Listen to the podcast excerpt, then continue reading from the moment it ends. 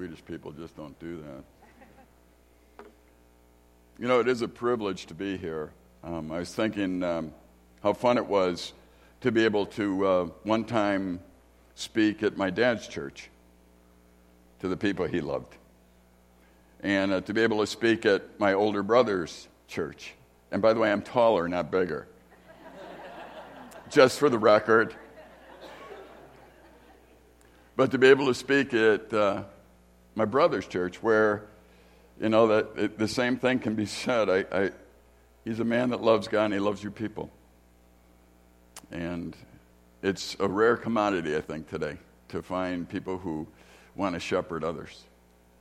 Um, and you know, it's, it's, it's interesting. My, my degrees are different. My degrees are in education, and I didn't get the theology degrees. I happen to teach theology, but I guess I guess we're in the North Woods, so there's nobody with the right degree, so I get to do that. But what's interesting is I travel, my mind's always going to what can we do to be different? What do we need to do as a nation to change the direction of things? Now, I, I, as I'm talking to college kids all over, I'm finding that they're, they feel confused, so they're acting confused. They're growing up in a society where they, they you know, gender's been questioned, where marriage has been questioned, where the church has been questioned, where authority has been questioned. Actually, where if you believe something, just the fact that you believe it constitutes that it's true. See, they, they're growing up at a time like that.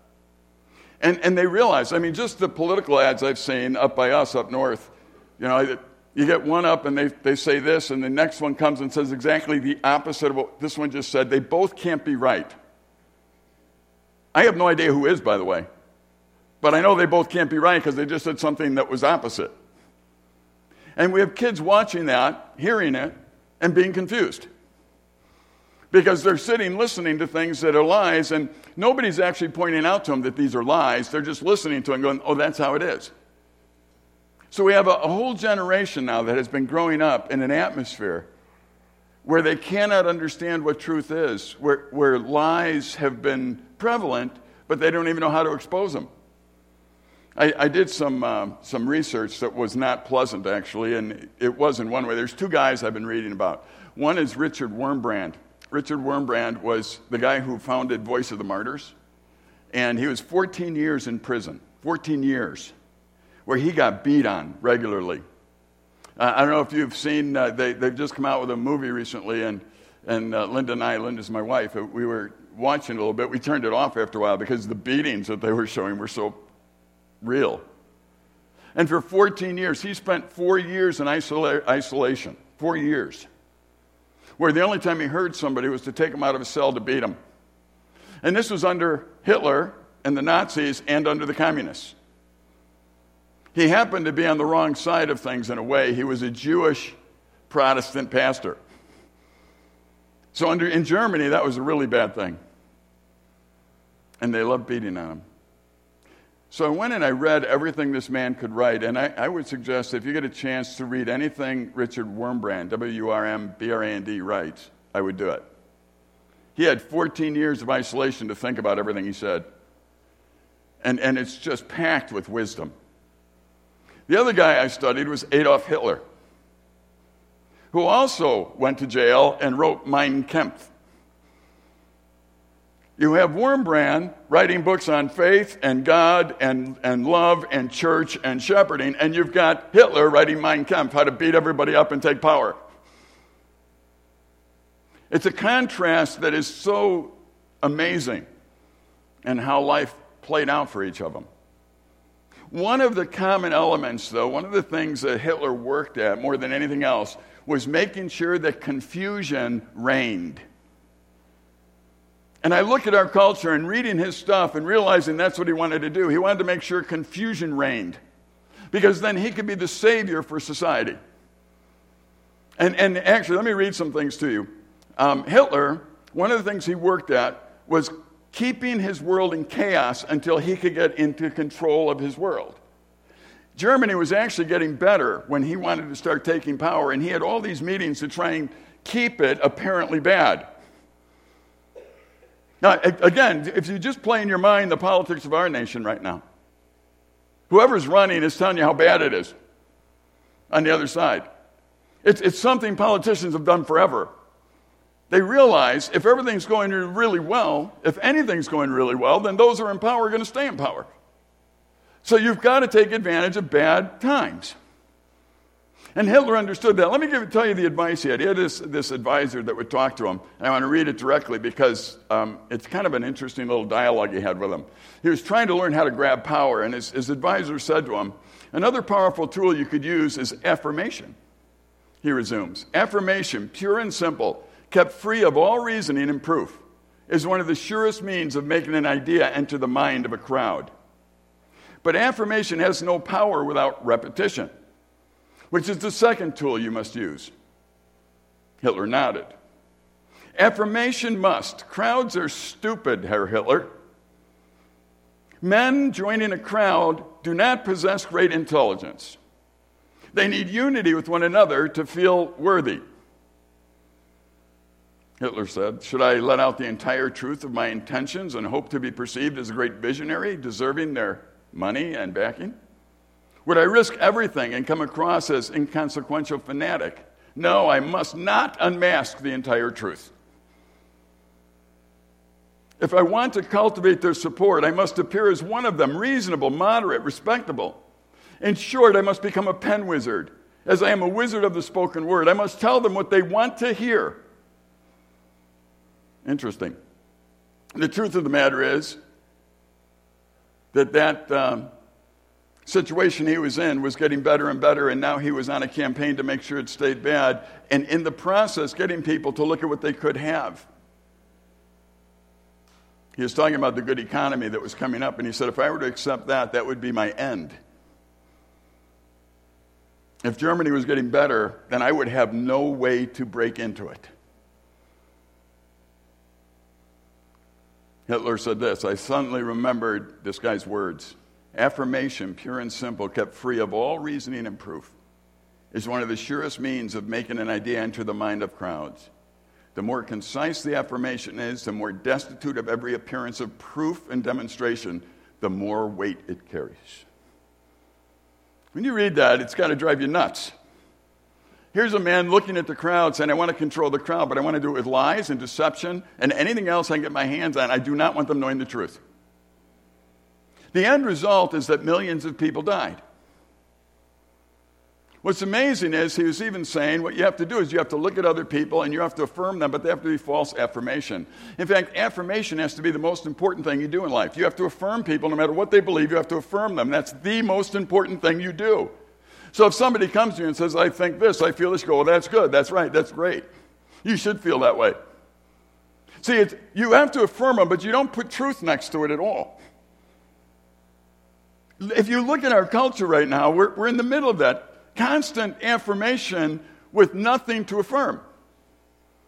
I, I remember when I was in high school, and I, uh, my last year of high school, or my junior year of high school, I was uh, trying to play football and I was swimming, and the football coach told me, You can't swim.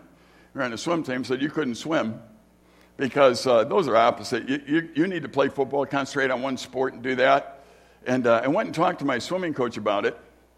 And my swimming coach had become a good friend through the years. And as we talked about it, he, uh, he said, Dave, can I tell you the truth? Of course. You're not going to be a professional athlete at anything. If I were you, I would do all the sports. Enjoy them, get to know them, make it a broader part of your life. That's my opinion. Instead of being angry with him, I was relieved. I actually quit football that year and I swam because of his honesty. Now, later in life, I know he's right. The, the people I know that went to be professional athletes, they're freaky good. I mean, they're freaky good at everything. They go to like Division One schools and they play basketball, baseball, and football, and they can go play professional at any of them. They're just freaky good. I was never freaky good. I got cut from a no-cut baseball team. And somebody needs to be able to tell you when you're that bad that, hey, you're not really good at baseball. They don't need to keep affirming you and saying, Boy, you're going to be the next Babe Ruth as they're winking to somebody.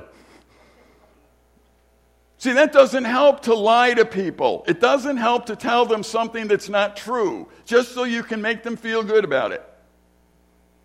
And our nation is stuck in that. The whole time I speak this morning, I want you to vision the, the body principle. The body principle is so important in the Bible. Believers are to be a part of a body. We're a part of a body. That's what God says. There's elbows, there's wrists, there's knees. You know what's really cool? As I'm talking to you right now, my hands, my mouth, my eyes, everything's going with my words. All the body parts are going with my words. Now it's freaky because I'm thinking about doing something. But, but part of communication is not just texting or whatever else, it's seeing people, it's seeing their eyes, it's seeing their emotions, it's seeing and feeling what they're saying. See, part of communication has always been with the whole body. So while I'm talking, I am not thinking literally, my hand should do this. I'm not thinking that. It's like my brain sent signals and said, You're saying this, I go boom. I don't even know how fast it does that. You know, I mean, it's like, wow, I, wow. You know, the only thing I really want from my body is to listen to the brain. That's all I want. When it listens to the brain, everything works. Everything works. My, my elbow works fine the way it's supposed to if it's listening to the brain. It does what it's supposed to, it's not distracting. I'm not speaking, my elbow's not going like this while I'm speaking. And when I'm done, you're not going, hey, nice elbow. Did you see that elbow where you spoke? It's really important that I have an elbow, but it needs to fall in line with where it belongs. When the elbow starts wanting to be a wrist or a knee or an ankle, we got problems. When it wants attention, when it's supposed to be under the sweater and not be seen, we got problems. Affirmation is really a part, and, and what Satan does, and Hitler is very much like Satan if you read anything about him. What Satan does is he takes the good part of what God has taught, the truth, and he twists it. So he'll take affirmation, which is a really good thing to do with young people, with everybody, to affirm people where they're at.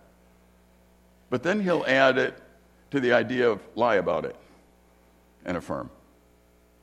Because affirmation is so important. What's interesting, oh, wait, I got to do something here. Sorry, I'm, I'm getting used to something. I want to read something from Wurmbrand for you. He said this Thinking our problems are new or unique makes it obvious answer, uh, makes the obvious answers to our problems escape our notice. There cannot be new solutions because there are not any new problems. As Wurmbrand was talking about looking at nations and looking at, at the way Hitler operated, looking at how the communists operated, obviously he saw a boatload of problems. But he was saying, really, in life, there aren't any new problems. There really aren't. If you trace everything back, it gets real simple. The problem in our life is actually sin. Every one of us has been affected by sin. Every human being that ever walked the planet is sinful, and that sin separates them from God and it separates them from one another. That's the problem. That hasn't changed in all of history. It may play out different in history, but it hasn't changed. And since the problem hasn't changed, the solution hasn't changed. We keep looking for a new solution, but there are none because there are no new problems. You know, they play out and they're different, but they're old problems. And we have to understand that they're old problems. He says this For centuries, there have been a war against poverty, but there's more poverty in the world than ever before. For centuries, men have talked of disarmament or abolition of war. Yet in Vietnam alone, more bombs have been dropped than were used against Germany in the whole World War II. Again, this is dated, obviously. We try to fill the gap between generations. In the Museum of Antiquity in Constantinople, there's an oldest piece of writing known to man. It bears the following inscription Alas, times are not what they used to be. Children no longer obey their parents, and everybody's writing a book about it. Things really haven't changed. When you look at our nation and you look at what's going on, there's a power struggle. Satan is trying to captivate the minds of people no matter how he can do it, and God is loving us and wanting us to come to him and submit to him. And that's been going on since the beginning of time. Put whatever government you want with it, put whatever country you want with it, the problem's the same. What we have to do is start recognizing what we need to do about it and begin to change the way that we act. This is the statement that got me going for this, uh, what I want to share in Scripture with you in a moment. Wurmbrand said this at the root of all social and racial unrest. This is a very powerful statement if he's right. He says at the root of all social and racial unrest is the trespassing against the 10th commandment. You shall not covet. Why do you need more than you have? Interesting. Guy sits in prison 14 years, goes through the Nazis and the communists, comes out, was a shepherding pastor before he went in, was when, when he left. Started Voice of the Martyrs. You can go get their stuff, and I suggest you do, because there's people all over the world suffering because they love Jesus. And what's interesting is that he says something like this After all of my thought and all of my observations, I tie them all back to coveting. I thought, wow, that's interesting. And then I began to think about it a little bit. I thought, well, yeah, you know, it was Satan who coveted God's power and authority, and that's what he wanted for himself. And my elbow, it's coveting what my wrist does. It'll make me look stupid. So we, we begin to covet things we don't have in people. We begin to look around us. And in our culture, with, with all of the media that we have and all the, the chance we have to look at what everybody else is doing and thinking and saying, the idea of us not measuring up, the idea of somebody else having more than us. Pretty soon, we're people that are on a mission to make sure that we're not left out. Let me ask you is my, is my elbow left out because it's an elbow? Where is the teaching that we have to learn that we are, we are not only content but excited about the place God put us in in this life? When, those, when we understand God is our Father who put us right where we belong, and we understand that He loves us, we understand how we're supposed to function, there's a tremendous freedom there. You're not always looking at what somebody else has, what other people are saying, what other people are doing. You're looking at what God has for you, and you're excited about it.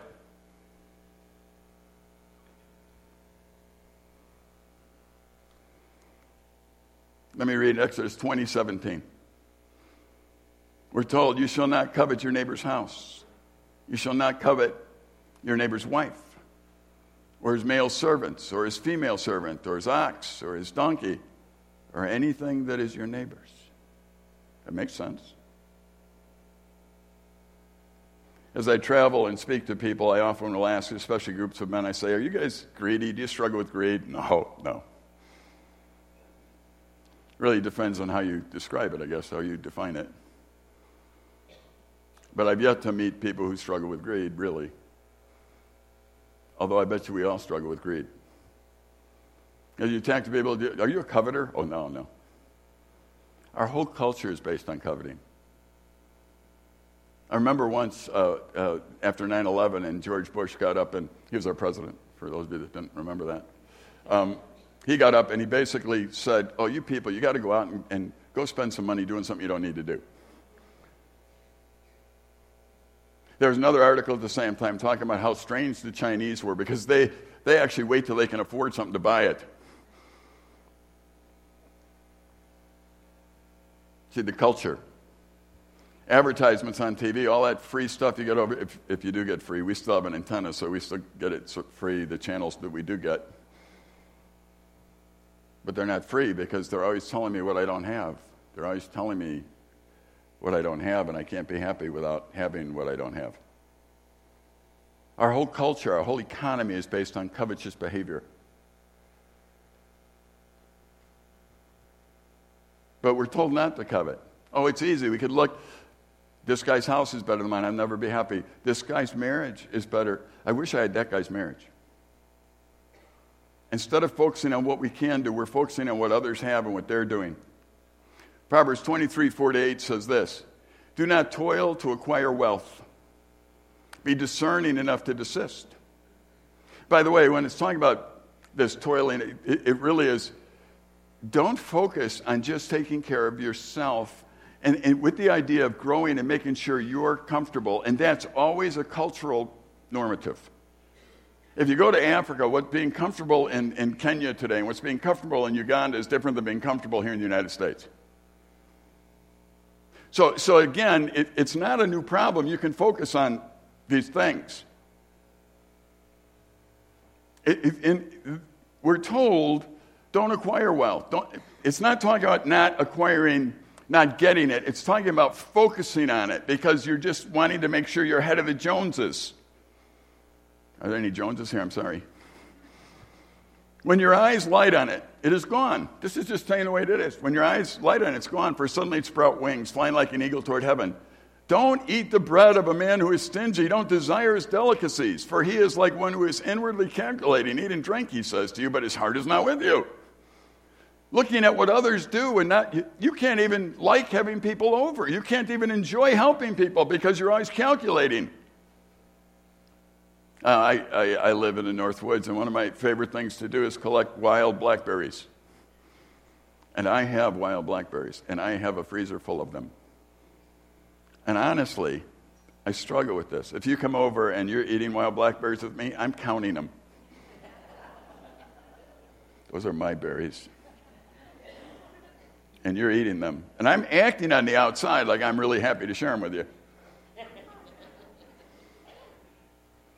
My oldest daughter was at the house and she had the nerve to look in my freezer and see how many berries I had. And then we were talking about sharing berries with her, and she told my wife, Yeah, he's got a lot of berries in there. He can share them. You know how easy it is to start letting stuff rule our lives? I have it, you don't have it, these are mine. Rather than looking at you and thinking, what can I do to give you something and make your life better and make your life what it should be? I'm thinking I need to give you the appearance that I'm going to do that, but I really don't give a rip, don't touch my berries. Because they're mine. Can I suggest that when I do that, I'm not a happy person? That the fruit of that is bitterness and anger, and you don't even, you don't, you're not happy at all. Don't eat the bread of a man who is stingy. That's the advice. Don't desire his delicacies, for he, like one, is inwardly calculating. Eat, drink, he says to you, but his heart is not with you. You will vomit up the morsels you have eaten and waste your pleasant words. I have a friend who flies. He's a, he's a private pilot, and he flies uh, for some very wealthy people all over. He, a lot of his flights, he takes people to um, the East for lunch to meet their clients and back. I said, That is an expensive lunch. He goes, You don't know the half of it. He said, When I was a young man, I was sitting with him just a while ago talking to him about it. He was in my Sunday school class and he was just a kid. And, um, and he, he, was talking about when I was a young man, boy, I looked forward to that. I thought one day, man, I'll fly all over the world and I'll, I'll eat all these fancy restaurants and I'll do all this stuff really rich guys do. And he kept looking at it and saying, Man, when I get there, when I get there. Well, he's been there for a while. And I asked him, I said, So, what do you, what do you think about when you travel right now? What, what really, what do you look forward to? And he looked at me and his eyes swelled up a little with tears. He said, Going home. He said, Dave, I get a $75 allowance for you know, breakfast and the 75 for lunch, 75 for supper when I'm out. I get the fanciest hotels. I get He says, when I sit there and I'm eating at a restaurant, I often am daydreaming about being at home with a peanut butter sandwich with my kids. He said, so this life didn't deliver, huh? No. It's not that you can't do that and have the right attitude. It says that life didn't deliver. The idea of arriving somewhere and thinking, oh, these people have it, those people have it, those people have it, those people have it. I need to be like those people. They got it. Well, what about being like the people that God made you to be? What about being the part of the body that you're supposed to be and function in that way and be good with it? Where's the excitement for being the way you're supposed to be? There should be excitement that there's a lot of different parts of the body, wrist, hands, and all that stuff. Because it all works together. It all works together really great. And when it works together great, it's like, wow, that's really cool. You don't really think that because it's supposed to work together great.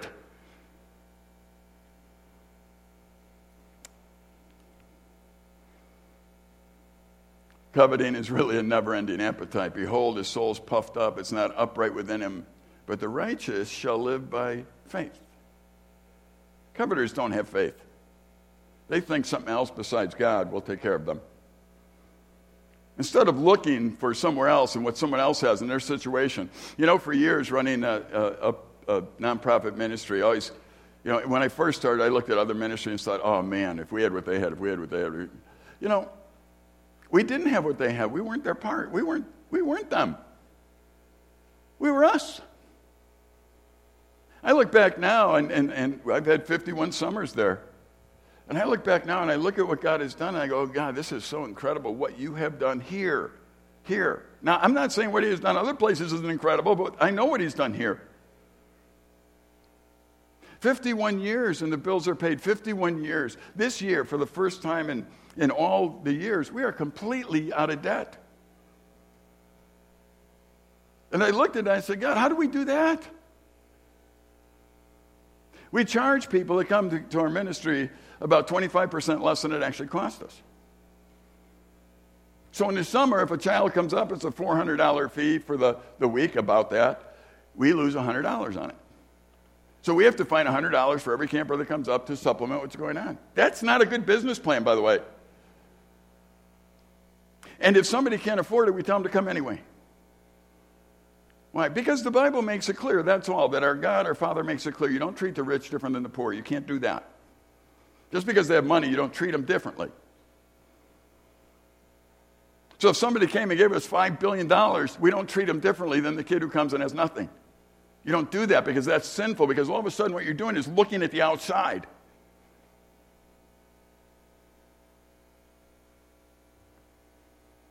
It's amazing to me that every year our bills have been paid and that we're still operating, that's all. And there are so many business people through the years who have come through and said, This is amazing. The only thing I see here is that God must have provided for you. And I go, You're right. If you know me at all, I, I don't even know what accountants do, and they get all these columns that don't even matter. All you accountants, sorry. But you know, there's people like me out there that don't know how to read those things. But we have a part of the body of Christ that does those columns and does all that, and I trust them, and they do that, and I cheer them on. I go, man, this is great. You're doing all that, and just tell me what I need to do. Can I buy this or can't I? What's interesting here is there's a vision in Habakkuk of a national calamity coming the, the impending invasion of the Chaldeans. The righteous shall live by faith. I know what's going on out there. I know the world that you're looking at is crazy. I know there's a lot of really, really strange things going on. There's a lot of dangers, a lot of things that aren't right. I know that. I'm your father. Quit looking at that. Look at me. Quit looking at that.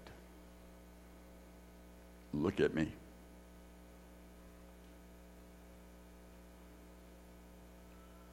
It's interesting. The idea of walking by faith. Acknowledging the fact that I am a special creation of God, that He made me the way that I am. I can go anywhere in the world and do any job in the world, and as I listen to Him, as I focus on Him, He is faithful to take me through that in a successful way. If you read Wurmbrand, you see it took him 14 years in prison to learn what he learned. He's a shining light for our kingdom. A guy who knows God and loves God. He is with God right now. He's no longer on this planet. I was told he once came to our area up in the North Woods, and, and they said he, he, he couldn't even wear shoes. His feet had been broken so many times that he had to wear slippers, even in the winter when he was up there, because his feet were so deformed. But when you saw the man, you saw a joyful, excited man who loved God and loved the opportunities. He used to just be able to talk to the guards in the prison. They used to beat on him. There was one guard in particular, a German guard, would come and get him when he was solitary confinement, and they'd take him and they'd beat on him. And, he, and, and, and, and Richard said, This guy had such a beautiful operatic voice. Now, Richard and I had different tastes. I'm not sure operatic and me go together, but he enjoyed this operatic voice that this guy had. And he thought this guy beat him, and as he was beating him, he was listening to him sing. When he got back to his cell and thrown on the floor, he just said, Oh, God, thank you for that beautiful voice. In the midst of all this misery and agony, you provided me a moment of listening to this beautiful song. And I thought, God, help me get there in my life. Where I'm looking to God. Here's the truth of the matter God can remove Wurmbrand from that situation right now if he wanted to. He could do that, or he can sustain him, or he could take him home. That would remove him. He knew that. See, when you know that about God, you quit being so restless. You quit thinking there's another life out there I got to grab. I got to grab this for me and that for me, and I'm not going to be okay until I grab this for me or that for me. No, that's not how it works. You can relax with what you have, you can relax with who you are. You can enjoy the fact that God is your Father and relax. One of the fun things through the years up in our ministry there is that I've been able to be who I am. And really, I, I, work at our staff trying to get them to, to be who they are and enjoy who they are and do their job without my interference, especially the finance guys. They like the fact that I cheer them on and affirm them in their jobs, even though I don't know what their job actually is. Because my mind is so closed to that kind of thing.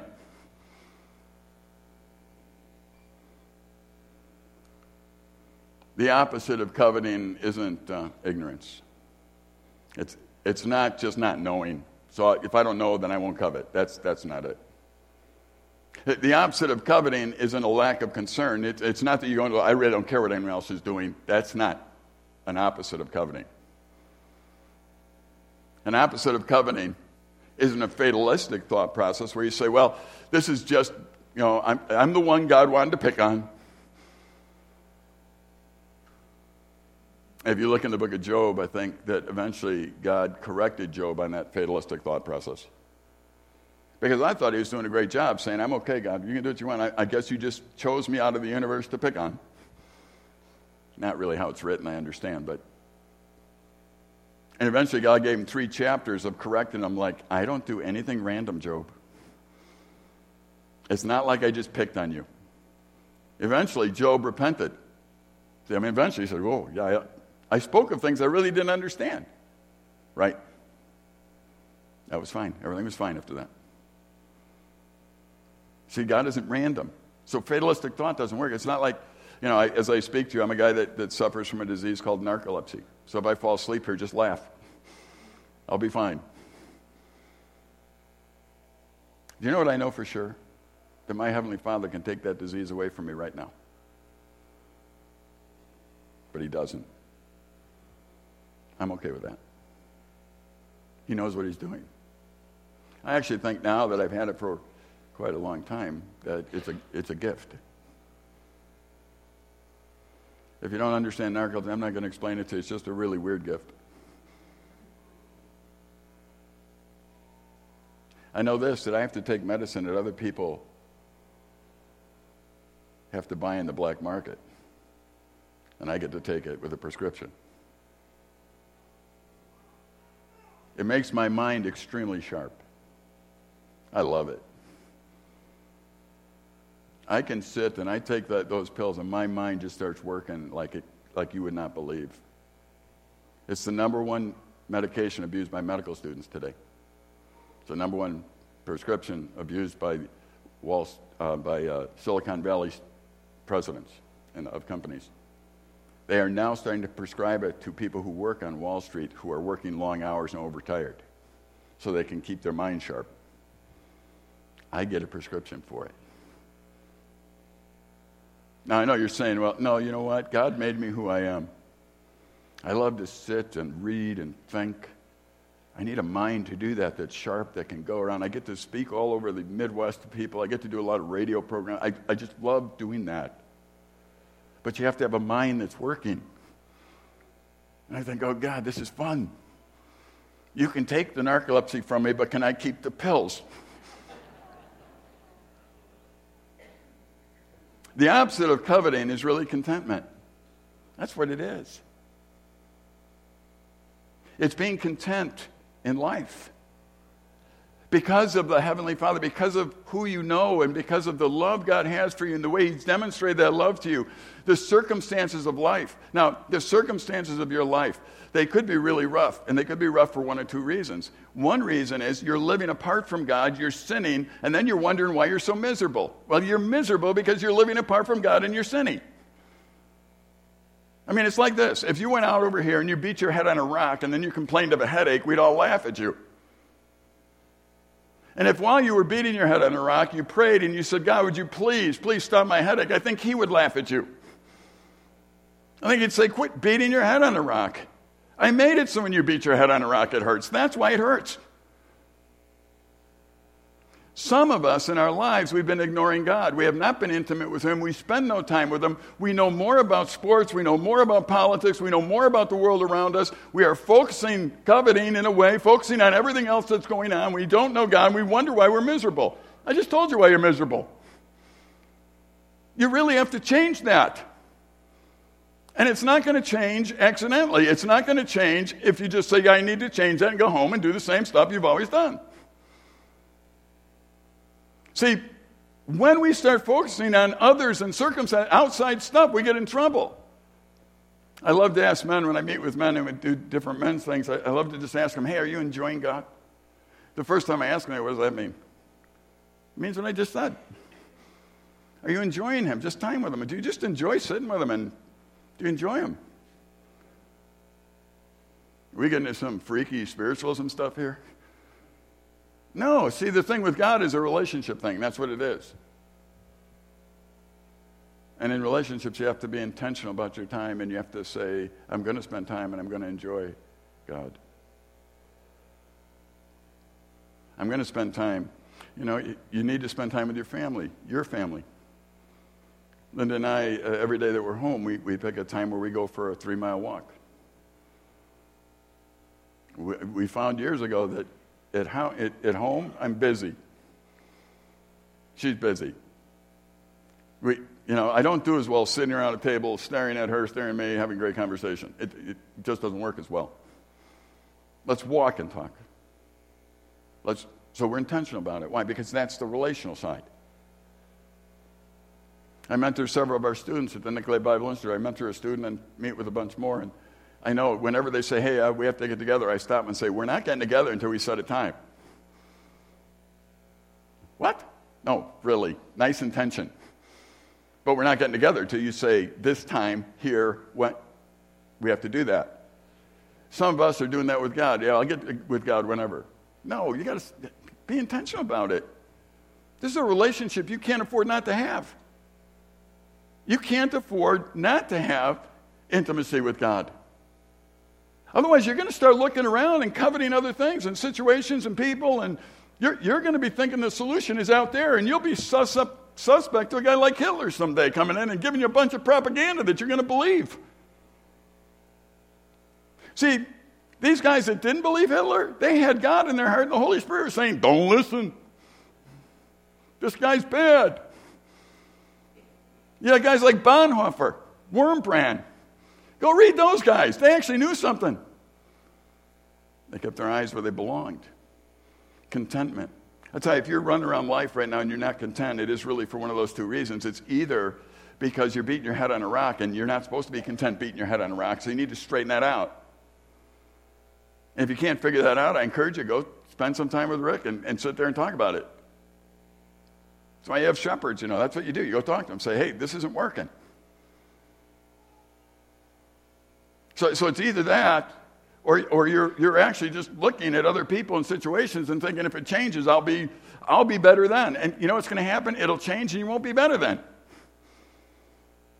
I know there's uh, Josh up here and he's an Apple guy, but I'm telling you, it's really hard being a guy who loves Apple stuff. You know what I'm saying? They keep changing it.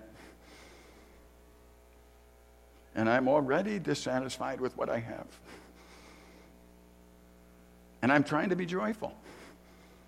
But I'm looking at what I'm missing out on. What a struggle. Contentment is so wonderful. To be able to enjoy the people around you, to be able to enjoy God the way they are, the way they were created, at their elbows, at their knees, at their ankles, at their toes. To be able to do that. Ecclesiastes also describes futility of man who is discontent with what he has. There's a certain man without dependence, having neither son or brother, yet there's no end to all his labor. Indeed, his eyes were not satisfied with riches, and he never asked. And for who am I laboring and depriving myself of pleasure? This too is vanity and grievous task. We, we start working with no purpose other than to just get ahead and compare ourselves to others. We look at work at what other people are making. We just don't understand that we go, serve God, work hard, go home, whatever. You say, Well, I deserve, I deserve. Go work hard. You know, it, it's when I'm talking to young people what they're going to do in life, often I'm saying, you know what? Pick something in life. Think, tell me what you would do for nothing in life. And, and, and if it's sitting on an island in Tahiti, it's wrong. Pick something. Like what I do for a living, I teach like this, and I go to, and, I, and I'm at Silver Birch Ranch. I can't believe I actually could live there and do that. I, I've, I haven't been to work in 35 years. See, God put in my heart to do that. He made me a certain way, bent me a certain way. I actually love being just alone and staring out at the woods and reading and thinking. I live in the woods at the edge of a million acre national forest. I don't see the whole million acres, but I get to look out my window and read and study and think. So God flipped a little switch in my head many years ago that said, I got you made a certain way. It's not going to be a guy who wants to live in a high rise downtown Chicago and you're not going to find fulfillment there. Not that that can't happen. I'm just saying that's not me.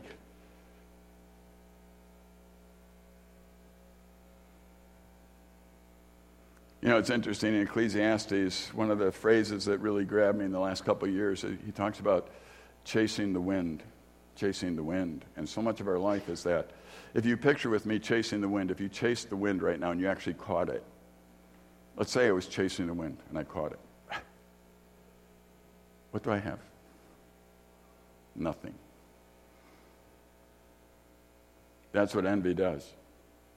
We look at situations, we chase them, we look at this, we look at this, God's not a part. We're looking, we're looking at, look, and then all of a sudden we catch him and we look at it and go, ah, nothing. Go ahead, ask a few of the older people, like my brother. ask some older people if they haven't learned that lesson in life that you can chase wind like that and catch it and get nothing.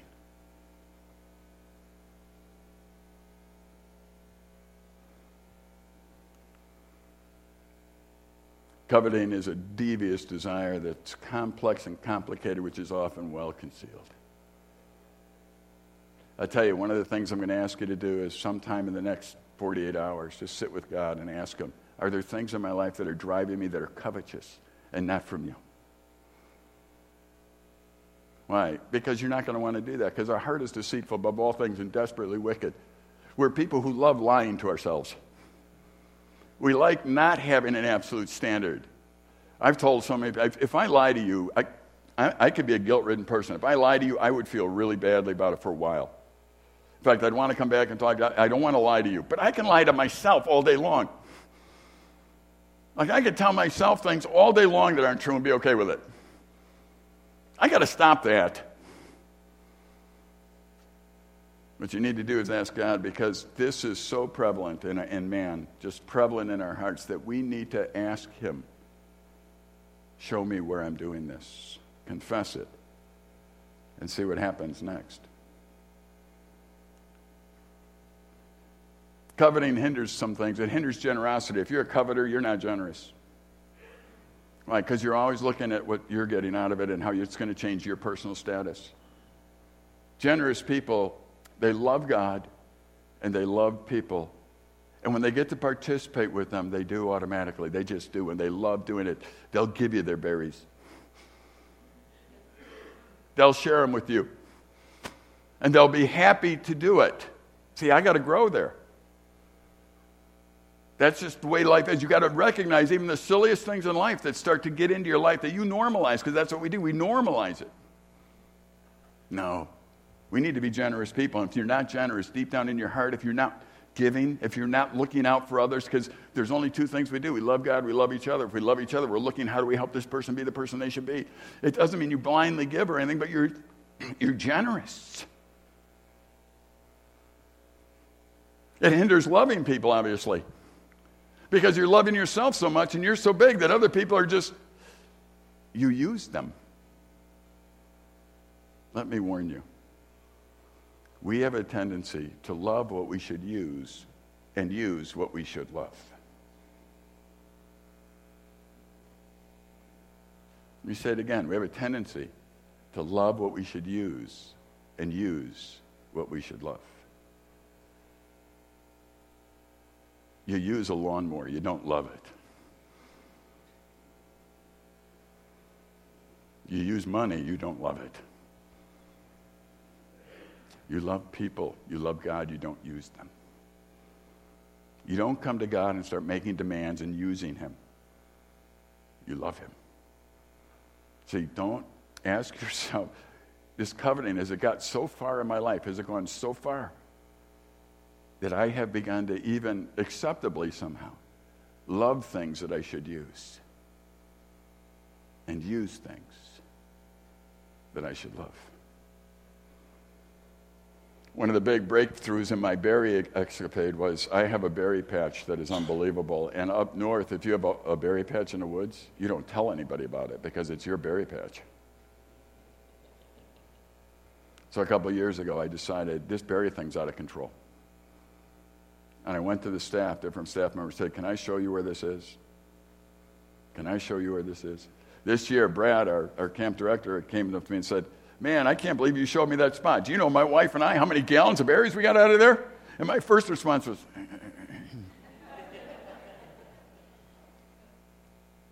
And then I said, Oh, thank you, God, for working on my heart with these stupid berries. Right? I'm sure there's some silly things in your life that God will use to show you exactly what I'm talking about. Not, it does, sometimes it's not the huge things that trip you up. Like if you came in here and said, I want you to murder this person, I'd probably say no. That's a huge thing. But my berries, that's something getting in my realm. And God says, I know. So that's what I got to use to teach you. And every year, the funny thing is, every year they grow back. And he teaches me again with them, and he teaches me again with them, and he teaches me again. I'd love to tell you that, man, it's not a problem now that I, you, part of it is I show everybody the patch now. It's so big. Part of it is because it's so big we can't pick it out anyway. Use the things in your life to learn. God's message, it, it hinders God's message of how important we are the way we are. I love being, as you know, Rick's my older brother. There's only two of us. I love being a younger brother. I don't want to be an older brother. He'll tell you, I, I like to come in. I'm a younger brother. I'll act like, you know, my mom was sick, decision needed to be made. I'd walk out and say, You're the older brother. You, you decide what we need to do. He was a really good athlete. I don't know if he's ever told you stories about that, but he was a natural athlete. I got cut from a no cut baseball team. I had to learn to enjoy who I was who God made me to be. I'm not him. I'm quieter. I'm not him. I, anyone's quieter, I understand.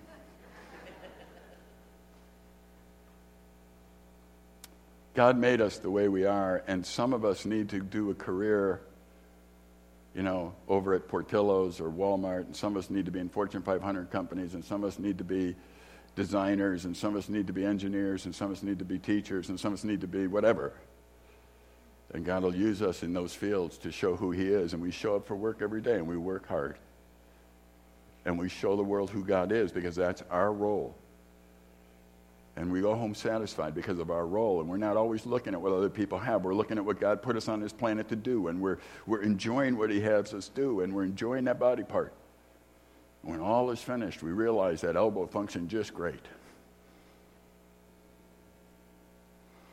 I'll hurry here. I only got a couple more slides, really. Real contentment has fruit, and, and that's what you need to look at. If I have the fruit of really enjoying God, it's going to be there. The fruit of the Spirit is joy, love, peace, patience, kindness, goodness, faithfulness, gentleness, self control. Against such things, there's no law. And those who belong to Christ Jesus have crucified the flesh and its passions and desires. See, all that stuff that comes from coveting, we, we killed it. It doesn't destroy us anymore. And what happens is we start enjoying walking with God, what He's given us, the gifts He's given us, the abilities He's given us, we enjoy that. The family He's given us, we enjoy them. Sometimes we have to do things to learn how to. My daughter recently got married, and her husband is an avid hunter. I'm 62. I grew up in Chicago. I never hunted. I'm hunting this year. I haven't even seen a deer yet, but I'm hunting. Why? Because I need to readjust my life. I need to understand that, that, that things need to be different than they used to be in order to relate, in order to do things. And, and what happens is there's fruit of love. There's fruit of it. Loving God, there's fruit. Loving people, there's fruit. So I get together with my son in law now and we talk and we're, we're excited about the hunting or whatever it might take place. Or, or he's excited about the fact that I know nothing and can make fun of me on it or something. Or he doesn't really do that. But it's one of those things where now I have a place to relate. There's fruit of love and it's good. There's fruit of loving God, there's fruit of loving one another. And if you're missing that fruit, if it's not there, you're not going to fix it by coveting. You're actually going to fix it by loving instead of coveting. We seem to think that there's a good coveting and a bad coveting. I don't know. You can play with that in your head. Yeah, you could want things that are really good. I'm not sure that's coveting to desire what's good what's right. But, but the idea really is whatever you covet most is, is what you're valuing. So if you really want to use the covet for, in the example, I really want to be close to God, if that's what you're coveting or desiring, it's a different word. But now you're going to do things so that you're with Him. Let me end with this. Isaiah 30, 15 says, for thus says the Lord God, the Holy One of Israel In returning and rest you will be saved. In quietness and trust shall be your strength. But you were unwilling. I don't know what's going to happen in the elections in this country, and I don't know what direction sometimes Washington is going or anything else. But I do know that the Bible tells us that the heart of the king is in the hand of the Lord. Like rivers of water, he moves it wherever he wishes. I'm not depending on Washington, D.C., I'm depending upon our God. Wurmbrand did. He ended up in jail. Who knows in our generation if anyone will end up in jail or not? I don't know. But the words, and you can read this on your own, but the words I would love for you to read Isaiah 30, 15 later, and just focus on four words returning, rest, quietness, and confidence. Those who return to God, who come back to Him, who repent and come back to God, they return. They can rest in what He does. And that rest gives them quietness, a quiet confidence to go through life. We don't have to justify everything we do to everybody else because that's not on the agenda. We live our lives loving God and loving people, and we actually act like we love God and love people. If it's not right, I encourage you. It starts with confessing what's not right.